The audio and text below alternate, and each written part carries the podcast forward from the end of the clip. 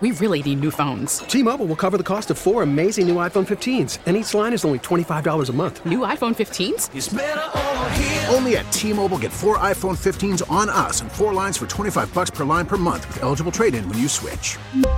Minimum of four lines for $25 per line per month with auto pay discount using debit or bank account. $5 more per line without auto pay, plus taxes and fees. Phone fee at 24 monthly bill credits for all well qualified customers. Contact us before canceling account to continue bill credits or credit stop and balance on required finance agreement due. $35 per line connection charge apply. Ctmobile.com. We get it. Attention spans just aren't what they used to be. Heads in social media and eyes on Netflix. But what do people do with their ears? Well, for one, they're listening to audio. Americans spend 4.4 hours with audio every day. Oh, and you want the proof? Well, you just sat through this ad that's now approaching 30 seconds. What could you say to a potential customer in 30 seconds? Let Audacy put together a media plan tailor made for your unique marketing needs. Advertise with Audacy. Visit ads.audacy.com. All right, hour number three, Danny Dusty with you on this Thursday. Coming up this hour, we'll talk Thursday night football. We got to get our picks in as well, as we got a little fighting going on leading up to Thursday night football. Our picks will come next. Uh, but right now, we bring on the sports director for KSL down in Salt Lake City, covers the Utah Utes, uh, which are humming right along after an opening the season with the setback down in the swamp against Florida. The 12th ranked Utes welcome in Oregon State for an 11 a.m. kick on the Pac 12 network. Josh, thanks for taking a few minutes for us, man. How you doing? I'm doing well. It's good to be here. You know, uh, this has been one of those years where, I mean, it's kind of becoming uh, frustratingly all too common for Utah. You, the start is a little bit slow, but as the season progresses and you get into the month of October, it's one of the scariest teams in all of college football. Uh, what have you seen in the growth from this team that had that setback uh, on the goal line down at Florida to where they are now uh, entering week two of conference play? Yeah, I think it's a team that's playing much more like themselves, where they, you know, they're not getting a little too excited. They're not uh, kind of letting the moment of the game get to them. Uh, that first game, I mean, they spent a whole year basically preparing for that. You're going down to SEC country, which doesn't really happen that often for Pac-12 teams. Uh, you know, they they over pursued. They knew they had a dual threat quarterback that was expected to be a Heisman contender. And, you know, and I think they kind of just let their their assignments kind of go out the window and, and just tried to do too much. But oh, you know, since then, I think Utah's really kind of honed in. It's been easier that way since their schedule has has, has eased up. Um, but they've really uh, honed in on, on just being assignment sound, doing whatever they need to do to be able to develop. Um, and plus, quite honestly, their their freshman uh, linebacker and, and some of the more experienced guys in the defense, you know, they're they're developing, and, and you're starting to see them feel more comfortable back there and starting to to really kind of hit their stride. I know it's only four weeks into the season, but I think that's kind of where Utah's at right now. Is they're they're finally kind of getting into where they need to be and and and really just hitting that stride of of just playing comfortable football and, and not letting other outside influences impact them. Well, before we dive into the the Utah Oregon State uh, specifics, I, I want to know because locally. The belief around Oregon State is that they're they're for real, especially after kind of uh, holding their own, so to speak, against USC. Uh, and they have another measurement game here against Utah. What is the, the kind of regional outlook on Oregon State after that performance against USC? Um, obviously, the, the, there's the game from last year where Oregon State, I mean, they they handled Utah, so they're not going to come in uh, as an unknown quantity. But where are they kind of viewed, and, and where is Whittingham kind of pegged this team uh, nationally or, with, or within the conference? Yeah, I mean, I think he has a lot of respect for Oregon State. Uh, I think ever since, ever since Jonathan Smith took over uh, you can see that the, you know the program's been on the rise and they've been able to have the success that that obviously many in Corvallis want to see. But I think you're seeing that in the conference as well. You know, and I think nothing did it more beneficial for Oregon State than beating Utah last year, right? I think it was the one loss that Utah had in conference play last year. Everything was seemingly going well. You know, they didn't. I, I think a lot of people expected them to go up to Corvallis, roll over the Beavers, and and just kind of go on their way and it, it, you know Utah didn't play as well as they they needed to, and a lot of that is to credit to Oregon State. Uh, they're a physical team. You know they got after it. Uh, in a lot of respects, Kyle kind of sees this team as, as kind of being similar to the way his team plays. Right? There's a lot of collar type mentality in this, where these two teams can just kind of go to battle, and I think as a result of that, I think you're starting to see Oregon State kind of really uh, rise in in terms of how Utah prepares for them. Now, I think a lot of that really does have to do with how last year played out for them. Utah felt felt like it it it really kind of blew the opportunity there and and didn't do what it needed to do to be able to come out with a win. So, if anything, that gives you a lot more respect in Utah's eyes, right? Is just because they want to be able to get this win. And so it's not one of those games that they're going to gloss over. It's not going to be those things where you're looking ahead to somebody else. So, Uh, at least from a regional standpoint and, and kind of in this area, Oregon State very much so has their attention. Everybody kind of has been paying attention to them. They, they see how well they've been able to to build the program up there and and are excited for this game. Honestly, they really are. We're talking with Josh Furlong. He covers Utah for KSL.com down in Salt Lake City. You, you know, when I think of Utah football, I also think of the MUSS, and it's usually night games and that student section being so rowdy um, during the night games. Do they wake up early because this is going to be an eleven o'clock, a, eleven a.m. kick on the West Coast, noon kick uh, in Salt Lake City? Is it going to be an environment as we're usually as we're used to from the MUSS the student section? Yeah, I mean, I think it'll have some impact, right? I think they're going to show up. They're excited for this game. It's homecoming for whatever that means to people. I don't know if that still means much to anybody anymore. Um, but I, I think that student section has been well this year. They've already had an, an afternoon game, and they they filled out that section fairly well. So it, you know, I think based on that past precedent, precedent, I think they you know will will fill the stadium and, and be able to do what they need to. But but you're right. I mean, the electric atmosphere of this, of of having this as a night game where you know the, the, it's dark and you've got it just this this rapid fan base that that really wants to get after a team. Uh, I, I do think you're going to lose some of that, and it's going to kind of uh, negate maybe some of the, the home field advantage that Utah could have with that MUSS uh, student section. Um, but I but I think they're going to show up. I think they're going to be loud. They they've been far better this year than they were last year. I don't know if it was just maybe COVID or or something else. They didn't really fill out that section very well. This year they seem to be doing much better. So I think you're at least going to see the students show up in a way that that should bring the noise and, and kind of keep it still an electric environment with Utah obviously losing that, that game down in the swamp to start the season, did that change kind of the perception internally about what any goals were, or was it that was a misstep and kind of that's they need to rebound beyond that? If they basically win out, they can still be where they want to be. Yeah, I don't think it necessarily changed their goals. I mean, I don't think there was anybody really actively talking about uh, playoffs or anything that way.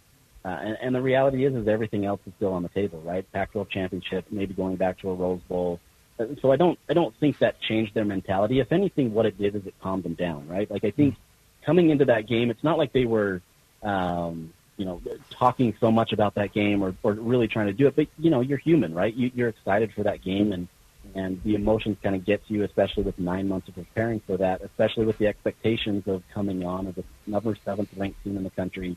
A lot of people are expecting Utah to really just going to be the flag bearer for the Pac-12 after really missing the playoffs for, for the last few years. So I think now that, that that's gone, I think that they they've been able to breathe a little bit more, kind of get into their game a little bit. Uh, I, I still think they all feel like they have uh, all the expectations and all their goals still in place. Sure, they missed that opportunity, and you'll hear them talk about that.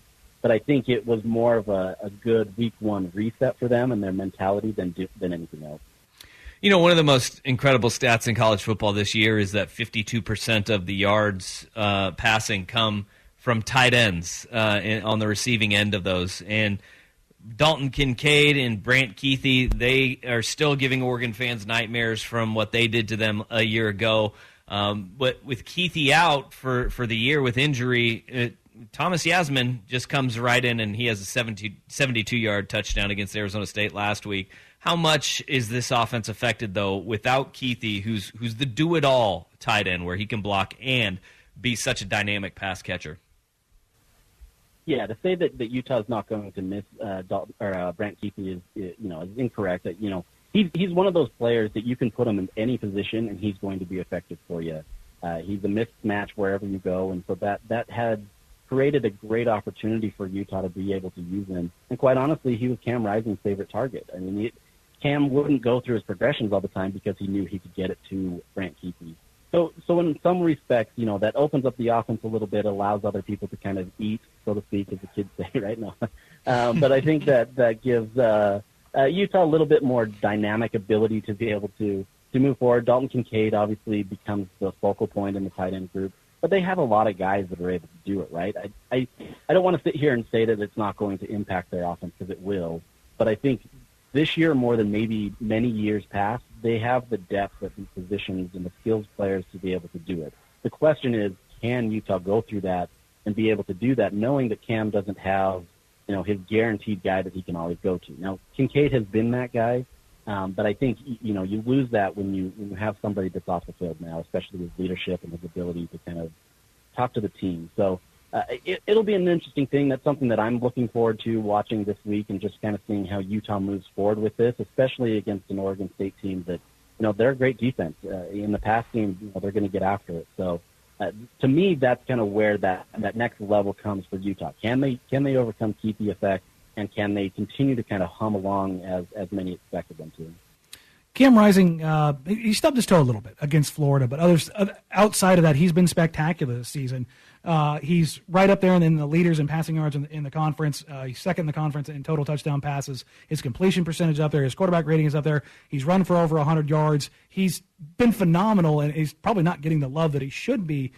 But when you're taking a look at uh, what Oregon State was able to do to USC. And, and, and USC's offensive line has had a little bit of struggles. Uh, they've had some in- inconsistencies at the tackle positions where Utah really hasn't. But do you do you look at this game as that kind of being one of the defining factors of this game? Is if, is if Oregon State can get home like they did against USC, they they uh, pressured Caleb Williams 11 times, sacked him once.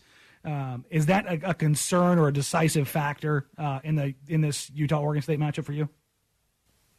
I, I think so. I mean, I think to to a lot of extent, they you, what what Florida did that was uh, successful was they sped up Cam Rising. They made him feel uncomfortable. You know, you have bigger bodies down in the SEC, and they're coming at you fast. Uh, that really uh, didn't let Cam go through his progressions or kind of get into a comfortable feel until maybe the second half, and then they started getting it, but they, by then it was kind of a little too little, too late. Mm-hmm.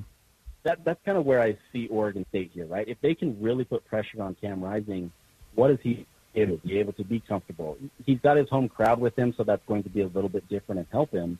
But I think he has to be the type of quarterback to take the next level. He has to go through those progressions, right? He has to feel comfortable there, knowing that his offensive line will protect him. And and they've done a phenomenal job this year, probably better than we were expecting.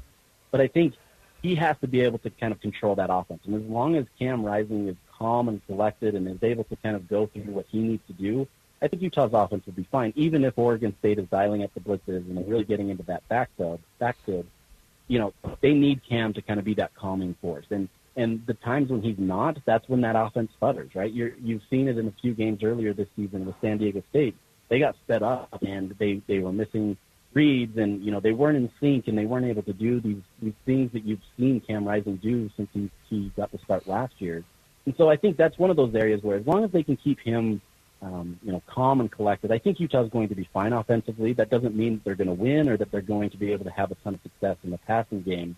But I think that's kind of the, the where it starts. So him and his relationship with his offensive line. Josh Furlong, he covers the Utah Utes for KSL.com uh, down in Salt Lake City, is also the sports director down there. Uh, does a great job on all thing Utes. Give him a follow at JFurKSL on Twitter. You know, there's one thing that you got to ask um, Cam Rising before we let you go. You got to ask Cam Rising if he's seen uh, the movie Point Break. Point Break yet, because he told us at Pac-12 Media Day he wants to be an FBI agent, and he has not seen the movie Point Break, where Johnny Utah is a former quarterback who joins joins the FBI. You, you have to get him on that if he hasn't already. I, I, will definitely ask him about that. We'll see if he'll answer. He, he might shy away from that one. We'll see. All right. You can blame it on us. Yeah, thanks, Josh. Appreciate it, man. Will do. Thank you so much. All right, Josh Furlong from KSL.com. T-Mobile has invested billions to light up America's largest 5G network from big cities to small towns, including right here in yours. And great coverage is just the beginning. Right now, families and small businesses can save up to 20% versus AT&T and Verizon when they switch. Visit your local T-Mobile store today.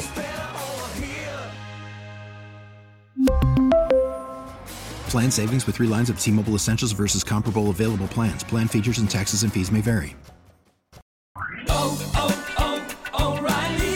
Protect your vehicle's engine with a full synthetic oil change and save with Mobil 1 at O'Reilly Auto Parts. Purchase five quarts of Mobil 1 full synthetic motor oil and receive a $10 O'Reilly gift card after rebate. See store for details. With your Mobil 1 purchase, you'll also receive two times points during O Rewards Bonus Points Month at O'Reilly Auto Parts. Oh, oh, oh